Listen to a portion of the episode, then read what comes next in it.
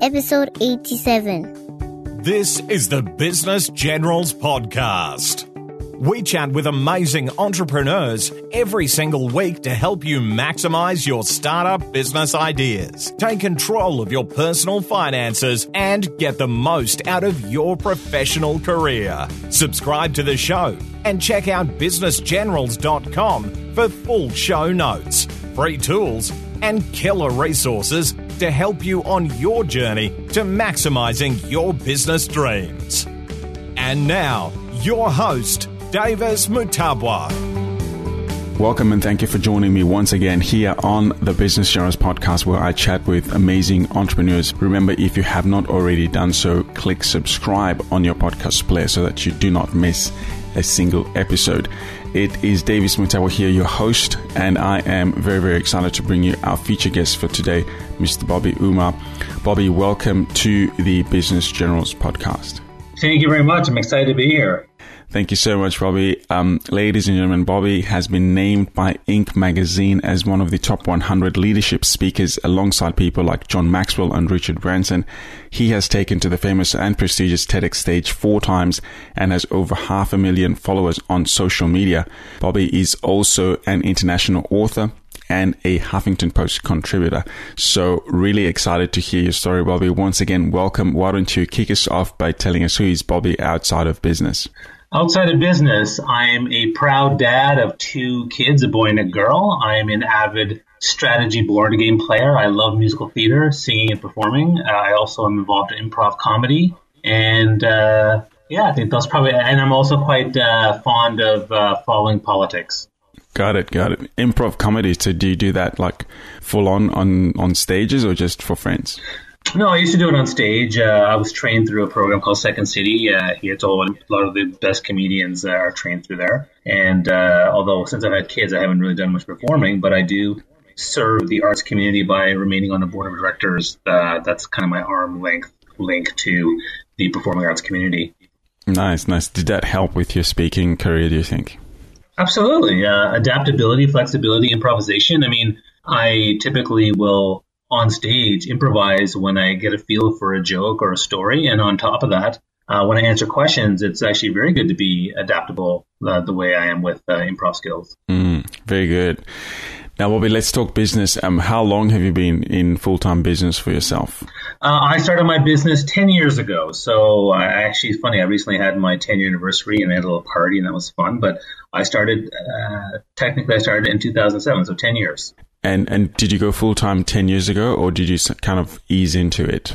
No, I did the full quick transition right into it. Uh, although, I mean, there was a time in between, like after I left the corporate world. And um, what's interesting is that uh, it's funny how life happens, but certain um, uh, health problems happened to both my wife and I. And so we spent three, four months trying to figure that out. And then I was like, okay, you know what? I need to, uh, let me wrap up the business. And I started doing a lot of the due diligence and work and surveys, feedback, getting information, trying to figure out my model, my business plan, and then I was ready to launch uh, January 2017, or sorry, 2007, mm. sorry, and uh, I haven't looked back ever since. Fantastic. So, so walk us through your core revenue streams at the moment. Well, the number one thing I do is I'm a professional speaker, so inspirational, motivational speaker, and I travel mostly across Canada, but I've done stuff around the world, like in uh, India and uh, UAE and, and, England and Portugal. But for the most part, uh, I'm focused mostly in Canada, but I have gone other places. Uh, I speak about leadership uh, as a as a general thing, but then my main three expertise is our networking, relationship building, connection. The other one would be personal branding, and the third one would be social media, digital marketing type stuff. So that's the main revenue stream. The second revenue stream I would say would be uh, coaching. So I do a lot of business coaching, executive coaching, typically in four areas. Uh, either people who want to transition from job A to job B, or industry A to industry, industry B, or transition from corporate to become an entrepreneur. The second area would be people who are entrepreneurs and want to get more focus and clarity and differentiation, and just really get better aligned brands. The third area would be to help them ramp up. So if people want to ramp up with business leads or sales leads or build up a huge thought leadership profile or you know get more followers. And then the fourth area in which I coach people are usually something specific like, hey, I want to get uh, my first TEDx talk, or hey, Bobby, I want to speak better. And those are things I would I would coach them on. And then the third revenue stream I work on is uh, events. So I run uh, a big event called DYPB. It's called Discover Your Personal Brand. It's North America's biggest personal branding conference. It's been going on for five years now, and uh, I've done it uh, in Toronto, but uh, we're having some bigger plans to try to build it up and expand it to other regions. So that would be the, the third revenue stream. Right.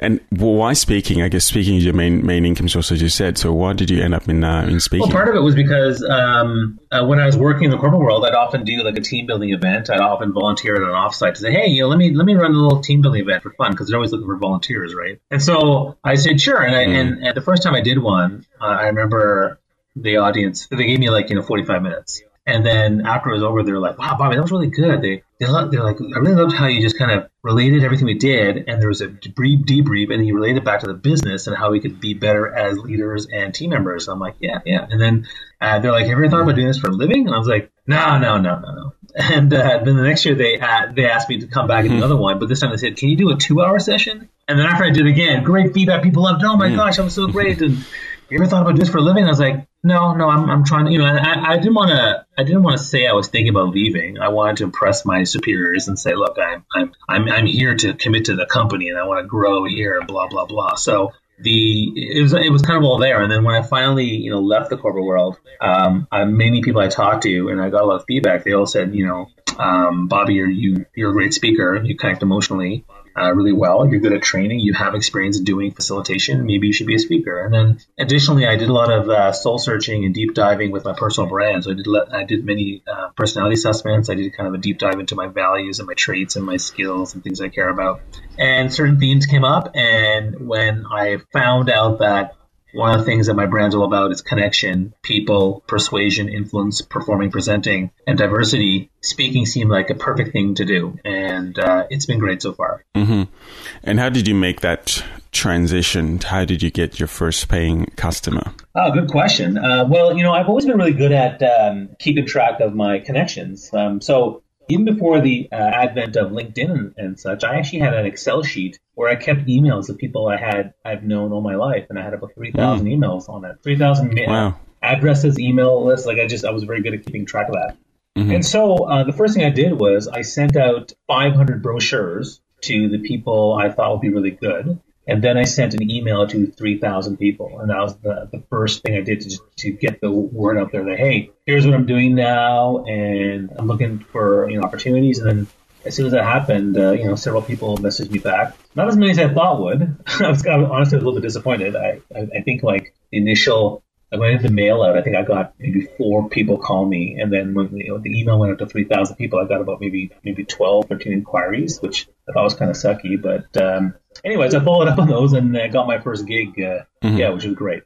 And so you've decided you're going to step out. I leveraged my network. So basically, yes. So basically, I leveraged my entire existing network I wasn't doing any sales generation, lead generation of, of, people I didn't know. It was I completely used my own network, which was pretty large. That's very good. Um, so you've leveraged your network. You had three thousand contacts, and you you mailed out five hundred. I'm assuming you know physical brochures in the mail, and then you had some some good feedback. So what what, what was the feedback, and what was your message in that email? What were you telling them? Uh, well, I was building excitement around it. I just said, "Hey, you know what? I'm very excited to announce the launch of my company, and here's what I'm doing, and uh, here's the different uh, things that I will be helping people with.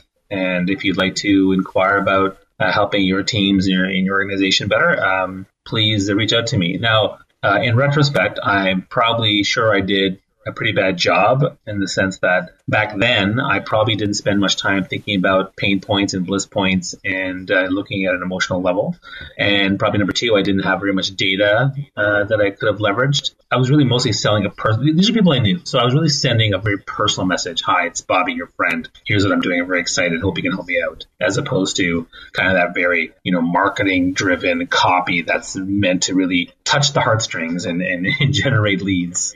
And how did you then grow your business from those couple of first paying customers? Well, um, a few things. One was uh, to do a really amazing job so that they would remember me and people would want to follow up. So I was big on referrals. And then the second piece was to continue hustling that uh, that network. Like uh, I had the emails and I would contact people and set up calls, set up uh, breakfast meetings, lunches, coffee dates to just you know meet people and tell them what I'm up to. I'm up to because I had much more flexibility with my time because I you know I was free all day, so I could meet people at their spaces and, and things like that. So I probably, gosh, I can't even imagine how many meetings I had, but probably in the first three to five years, I must have met over a thousand people um, in my network to let them know what I'm up to. And so with those, you know, that that started to make things happen. And then I think the other thing that happened was um, well, social media. Really, I was, you know, I was pretty active on even back then. You know, Facebook, I was on there, and LinkedIn, I was on there. So I was definitely letting people know what I was doing. And so I, I did have a pretty, I think at the time for how big social media was back then, uh, a pretty strong brand among, among my network. And so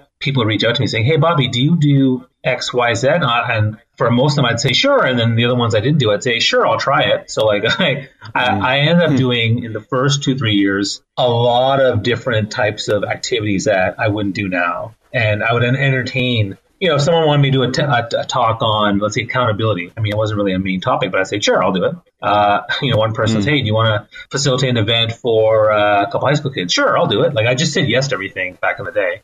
And and I know I was just um, chatting to another speaker, actually, interesting enough, just before, and um, he's got um he's got a background in psychology and behavioral finance, and he was saying, you know, at the beginning he was saying yes to everything yeah. until at some point he decided to start saying no because um, made a decision. You know, was spending too much time recreating all these bespoke um, keynotes.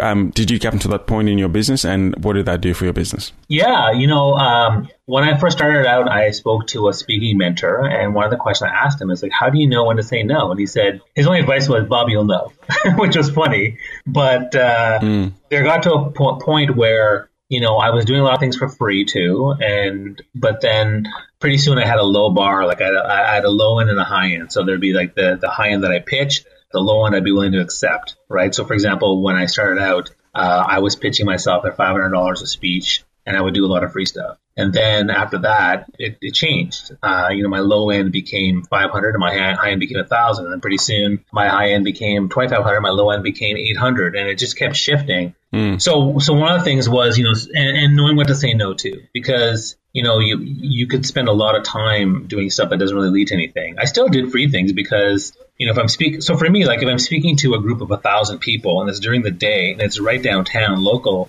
no problem. Like that's easy for me because I'll get bookings after it. But for something late mm-hmm. at night and it's far away and there's less people, I would probably say no. So saying no is really helping you say yes to your current priorities. And then the other thing when it comes to your values, the moment you know your value, then everyone knows your value because you have to really understand the value you bring to the table and see yourself as a professional, just like any lawyer or accountant would as they charge by the hour and really, you know, value yourself in terms of what you're, the service you're delivering. Yeah. And then at some point, you've then switched into social media, TEDx talks, um, in terms of your marketing strategy. At what point did you do that? Uh, well, that's an interesting story. When uh, I got my first opportunity to do a TEDx talk, I actually did know what it was, and I looked it up, and I saw almost every famous speaker that I knew, uh, political, social, business leaders, and they'd all done a TEDx talk. I was like, wow, this is really interesting. And so when I got my first TEDx talk, I realized that's the time for me to really do a good job. And so that was actually the same day I launched my social media strategy. So on October 5th, 2011, mm-hmm. I did my first of my four TEDx talks. And I also knew that it would be a great marketing tool. And I also saw that social media was here to stay. And, you know, because I've been at this point, I've been on Facebook for five, I joined Facebook in 2006. So I've been on Facebook for five years. I've been on LinkedIn for seven years because uh, I joined that in 2004. And I was like, social media is here to stay. Twitter showed up. I was like, you know what? I need to build this. So I put together a, I, I spent about maybe three, four months coming up with what my social media strategy would be. I, I refined with other people, talked to other experts. And then on March 5th, I launched mm. everything. I launched my Twitter strategy, my newsletter, my Facebook biz page. I launched everything that very day to announce my TEDx talk. And then I started following up. And then within six months, uh, social media really took off, particularly Twitter. Because uh, within six months, Mm-hmm. Uh, people, I, I, got my first speaking gig right off of Twitter because someone said, "Hey, I love what you're talking about. Can you come in and do a session on X?" And I said, "Sure." And that was the start of that. Mm. Very interesting. So you said you launched your social media strategy. I, I, don't think I've heard many people talking about, you know, once you've already got your social media, um, you know, you had your LinkedIn, you had your, your Facebook. Now you're saying you, you created a strategy over three months, which which is intriguing, and then you launched it. So what are we talking about? Well, part of it is like integration, right? So everything was kind of integrated um, in the sense that uh, what I post on my Facebook biz page would be similar or different than what I posted on Twitter versus what I post on LinkedIn. So I had kind of a content strategy on what I was putting out there. Same with the same with the newsletter that I was sending out to my email list. Um, and then Twitter was the one where I'd share more articles than not. Um, I was sharing articles on the other LinkedIn and, and, Facebook as well, but that's where Twitter really started to take off. So the, the strategy was really about just having a way to make sure who I knew, knowing who my target was, knowing what kind of content I want to send out there, what my brand was, and uh, and then how I was going to execute it across those different channels because there were different channels. So I had to find a way to lever the different platforms in the best way possible. How do you differentiate the three platforms that you've just talked about? How do you look at them for your business? Well, uh, LinkedIn is a professional network, so 80% professional, 20% personal. Facebook is a personal platform uh, that's all about community, but uh, I do have a business page there, so that one's typically 80 20 as well. But on my Facebook personal page, I talk 80% personal, 20% business. And then Twitter is for everything. So on Twitter, I talk everything. I talk parenting, politics, career, business, work, personal, social justice, you name it. So Twitter is where I pretty much mm. share everything. Facebook too. I mean, on my Facebook personal page, I would share I would share everything. However, I share less content because you know you don't want to drive Facebook friends mad with too much content. I mean, I post like maybe you know at max three to five things per day. Whereas on Twitter, be posting 10, 15, 20 things a day. So it's different there. But because they have different cultures, you know, Twitter they Twitter likes lots of lots of content.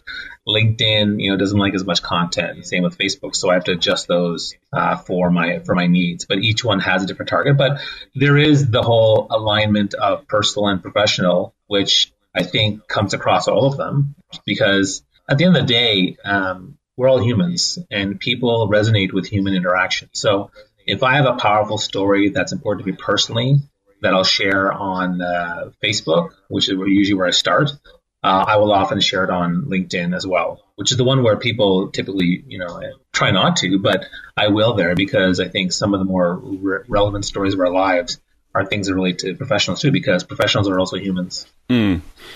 What would you say prepared you in your corporate career? And we haven't touched on this, so can you just touch a little bit on what you did in the corporate world that prepared you for what you're doing now? Do you think? Mm, good question. Uh, I would say well, working in teams, I think is really helpful. Cross-functional teams, like as an entrepreneur, I have to work with a web person and a social media person and a copywriter. I have to work with a research data miner person. I have to work with other entrepreneurs. So, you know, collaboration with cross-functional team members who have different skill sets and leveraging that, I think is a, something I learned well in, in the corporate world. Corporate world also taught me an appreciation for the due diligence of qualitative and quantitative data to support what you're trying to do. Like you, you shouldn't just do something because like, yeah, I feel like that would be good. Like, you can't just feel it. You have to actually prove it to yourself that it's good. So often when I work with interns, they'll say, "Hey, Bobby, I think we should uh, do uh, this activity." And I'll say, "Why?" Well, I heard from a friend. I'm like, "Heard from a friend? That's not good enough." I need some qualitative and quantitative mm-hmm. data to support why you're doing it. Otherwise, we're not doing it. Why would I spend money on something that's not even qualified? So um, that due diligence um, certainly helps me what else? Uh, I mean, brand marketing definitely taught me a lot about branding. So I, I leveraged that insights in my brand marketing days to use it for, because uh, the, the, reason I started personal branding was because I would talk about networking. And one day I had the concept, you know, I'm from brand marketing and here's what I think branding is about. And here's what I think networking is about. If you put them together, that's personal branding. To me, your networking is you delivering a promise to people, and that promise is your personal brand. And when I started talking about uh, networking in terms of personal branding, people loved it and that took off. And I was like, hey, personal branding is pretty hot right now. This was back in 2008. So I was like, wow, I should uh, mm. I should talk I should talk about this more. And then within probably two years, that became my second most popular topic. Right. And what is your number one popular topic up to today? Well, historically, the one I've been doing forever since the very beginning is networking, authentic connection, building relationships. People, you know, everyone needs to build relationships with people. They need to network better. I've been doing that since day one. It's evolved now because it, cause it incorporates, you know, social media and the way people have changed. But uh, it is the number one thing I did from the very beginning. Connection and relationship building and networking is the fundamental basis of everything I do because personal branding is connection with the self and social media is connection with the world. And so to me, the whole relationship connection networking piece is the base of what I'm best at, but also what I use in everything that I talk about. And which platform do you see the majority of your clients getting a lot of bang for their buck today in terms of being able to network out to their prospects and, and getting qualified leads and, and doing business that way? Well, you know, a big part of it is depending on your target market, right? So, you know, there are people out there that are doing well I mean, Facebook and LinkedIn are the two main ways to do it, but I've seen people do a good job on Twitter and Instagram. But I think, you know, Twitter is more about building awareness and thought leadership around your brand. And then you can follow up with an email or a phone call or whatever it might be. You know, you know, social media generally is about building awareness and then email mm. or a phone call or in person is where you make the transaction. You're not going to make a transaction via social media. I'm not going to post on any social media and say, Hey, buy, buy my program. No, you have to, it's got to be, it's got to be more than that. So social media is about awareness and email, in person, and phone are about transactions. But I will say that Facebook has amazing tools for targeting ads and targeting content towards very specific people that will then drive them to uh, a sales page or lead page, which then ultimately leads to a sale. And LinkedIn, of course, is really powerful for sales because it's the place for professional networking. So professionals are there; they're thinking in terms of business. They're in a business mindset. So from that from that standpoint, I mean, Facebook for targeting, LinkedIn for the environment of business uh, are probably the best. But for me personally, the truth is Twitter adds a lot because when people go to my Twitter feed, they're like, "Wow, 427,000 followers," and I'm verified. I may I'm way more legit there, and so they look at that and it makes them want to, you know, uh, work with me as a speaker or as a coach. So I basically didn't answer your question. Um, I, ba- I, didn't answer your question. I basically told you why each of them are good, but they're all good for different reasons. I mean, if I had to pick, if I had to, you know, pick the one, I mean, it's hard. It's really hard. I mean, I think uh, the one to pick for business really is LinkedIn. If I had to.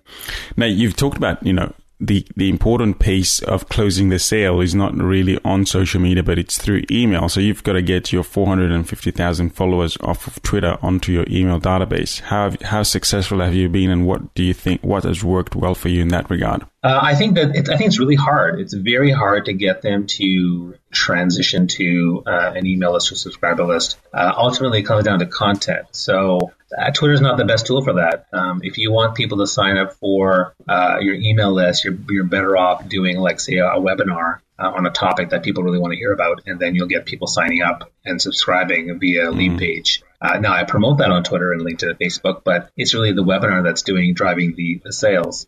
Uh, Facebook has really good targeting tools for an ad or a downloadable that you can again build an email list with. So I think it's much more powerful than what uh, than what uh, Twitter can offer. Again, Twitter really just builds awareness, but I think that if you can get them to the lead page that's where you can make the sale and get them to put their email in it. But you have to give them some content, give them some lead magnet or nugget that really gets them excited, right? So in terms of your sales funnel, so you've got a massive following on Twitter, you've got, you know, you're doing stuff on LinkedIn, doing stuff on Facebook, and then you're actually speaking um, on stages uh, regularly, and therefore people are coming up to you and booking you what do you focus on most in terms of getting that next sale or, or, filling up your calendar? Is it just the live speaking engagements, or do you have an actual funnel that you're really focused on? Uh, I have several funnels that I attempt to do. Uh, mm. I'm not the best tech guy, but I mean, uh, I do have funnels. So, like, I have a Facebook funnel that uh, is all about um, becoming a speaker, and then I use that to sell some of my online programs. But the funnels are not really for getting speaking gigs. The funnels are really more for group coaching and online program selling. Because the thing about, you know, like as a speaker, it's great. But one of the things I've learned uh, in the last several years is that, you know, if I, if I get hit by a bus, my speaking career and my revenue stream is done. So it's important for me to create content that's mm. online. So I've created, for example, I created a 12 week program called Networking Mastery. And I created another program called uh, Speaker Mastermind Group Coaching for four weeks. And it's basically all my best content stuff to help people, you know, uh, improve their, their networking and improve their speaking abilities. Uh, and that's great because, you know, 100 people can buy that instead of just, you know, one speaking gig and then I get paid and that's it. So in terms of the funnels, there's a few. Doing webinars has definitely been a good funnel tactic of mine. Um, mm-hmm. Doing um, having the lead magnet funnel on Facebook with with a targeted ad has been a really pretty good funnel. Those are probably the two most popular ones that I'm using. Um, in terms of, I mean, if, if yeah. Twitter and LinkedIn had better uh, ads and targeting ads ad tools, I'd use them. But right now they suck comparatively. Very good. Yeah, yeah, you're probably right. And um, I think Facebook has done a really good job at that. So, so that's that's pretty good. What about when we're talking breakthrough moments? So you've been full time for ten years. Was there one moment where you felt that was when everything shifted for you in terms of where you're at today? Ooh, uh, I'll, I'll, give you two. Uh, the first big shift was the TEDx talk um, because mm. um, that was 2011. I'd been in business for almost four years, right? And uh, uh, that TEDx talk and the launch of my social media strategy was a game changer. It definitely shifted gears. It made me. It built a thought leadership brand around who I was, what I did, um, and I was ahead of the I was ahead of the game of many of the professional speakers out there who weren't leveraging social media. So that was a big game changer. And I think the second one was in 2015 because at that point my social media thought leadership brand was pretty big, and uh, a few things happened. One was I was named one of Inc. Magazine's top 100 leadership speakers, which was phenomenal. And I didn't even pitch for it. Like some of the things you pitch for, but this one I didn't pitch. It just came out of nowhere and uh, floored me, which mm. was great. But because it told me that the work I'm doing out there is notice noticeable. And at the same time, that's when I also yeah. scored uh, uh, a speaker agent. And so now I have a speaker agent that helps me get speaking gigs, and I have to do less work and less negotiating, less uh, you know um, logistics, logistics and planning, which I hate. So that was and so, mm-hmm. 2015 was another big moment.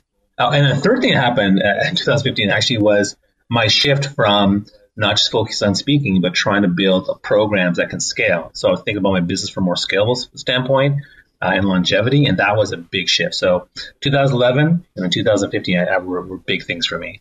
Well, that's good. I've, I've interviewed a couple of uh, people who've had those TEDx experiences. In fact, I interviewed the um, um, Trisha Brook, who is the one of the co- coordinators at Lincoln Square TEDx, and um, yeah, she was just walking me through how the whole thing works. So, so I'm encouraging all my listeners basically to look into that. And if you're thinking about you know something that will you know extrapolate what you, your message into a bigger bigger range. I think that's a good thing that we're hearing even even on this call today. So yeah, because TEDx yeah TEDx is like a great way for you to give your best idea. I mean, when they asked me what's your biggest idea of life, uh, I, I didn't know at the time, but then I came up with the power of connection, and as you could tell, it's that that big idea has been the cornerstone of everything I do even today. So uh, I, I think I picked the right one. Mm, that's good. I love that. Um, I want to start to bring us to a close. So I want to ask you: Are there two great books that you have read um, that you believe have influenced your journey as an entrepreneur that you'd love to share here with our audience?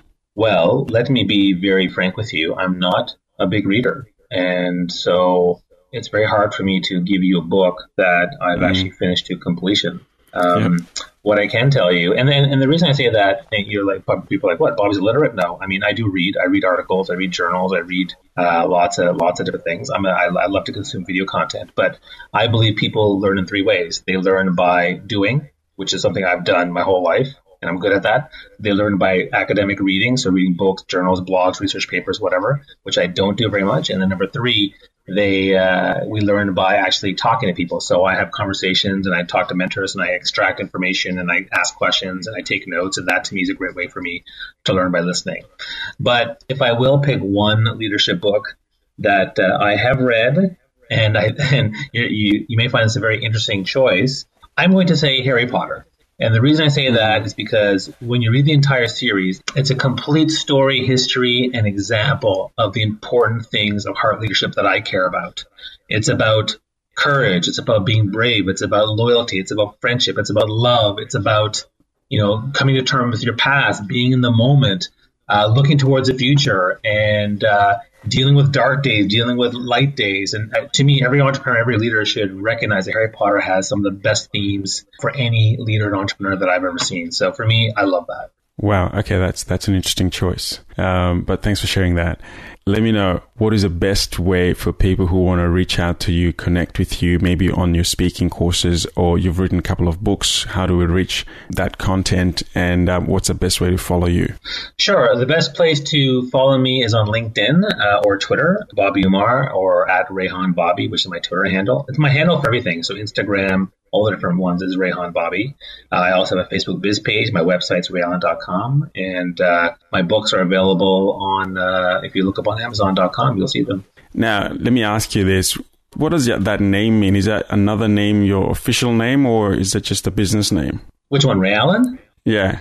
Yeah. So years ago, before I started my business, a friend of mine said, Bobby, I want to work with you. I want to do a business. And uh, I think you're very inspirational. So we put together a logo, which we currently have today. And we put together a name, Ray Allen. Raehan is my first name. Allen was his middle name. So we came up with Raeallan and we came up with a whole code and a whole values and whatever. Right. And then he became a lawyer and I was busy with corporate. And then finally I was like, Hey, listen, dude, can I use the logo and what we came up with? And he's like, sure. And, uh, and there you go.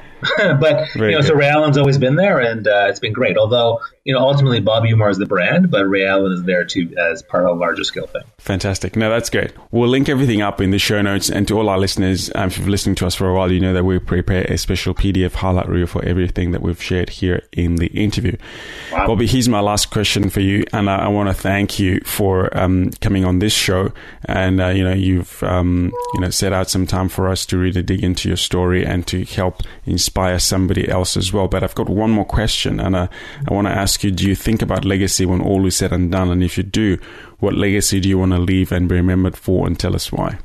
I always think about legacy, and I think most of us who read the top five regrets of the dying realize that legacy is what it's all about. We want to leave a legacy. We want to feel part of something bigger than better than ourselves. Ultimately, my number one legacy is going to be my children. I think that uh, you know, becoming a, being a dad and raising my kids to be productive, nurtured, happy, fulfilling, global, productive citizens uh, of this earth is going to be the greatest story and legacy of my life. But secondly, uh, I would say that people will know that you know one of my legacies, Bobby's always been about connection. I've always been there for people. I've always supported people. I've always helped them fly, and they know that if they need an ear or a hug or someone is just going to be willing to you know uh, support them and, and champion them and, and make them happy, make them feel happy, that to me would be a legacy as well. Thank you so much uh, for sharing that. That was amazing. So, ladies and gentlemen, there you have it. That was Mr. Bobby Umar uh, from raeallan.com. You can check out his books. You can check him out at, on Twitter, on LinkedIn, and follow him on those platforms. And check out his online courses as well. He's been on the speaking tour for, for many years. And uh, if you're thinking about going into that realm, um, I think that is um, some good resources for you to tap into. I hope that inspired you. I hope you you got your hopes up that you are good enough to chase your dreams. And remember, if you enjoyed that episode, please leave us a review on iTunes. That'll be a huge help for us. Head on over to businessgenerals.com forward slash Bobby U. That's B O B B Y U. And once again, you can reach Bobby at raeallan.com and on Twitter and LinkedIn. Bobby, thank you so much for being on the Business Generals podcast today and for sharing your story with us. For that, we are absolutely grateful. You are a true business general. Thank you, Davis. Appreciate it. Thank you for listening to the Business Generals podcast. Connect with us at businessgenerals.com and grab the full show notes and access a ton of free resources. Subscribe to the Business Generals podcast so that you do not miss an episode. And help us reach more people by leaving us a positive review on iTunes or your favorite podcast player. We look forward to your company on our next episode. Until then, remember that you are a true business general. The Business Generals Podcast, helping you maximize your startup business ideas, take control of your personal finances, and get the most out of your professional career.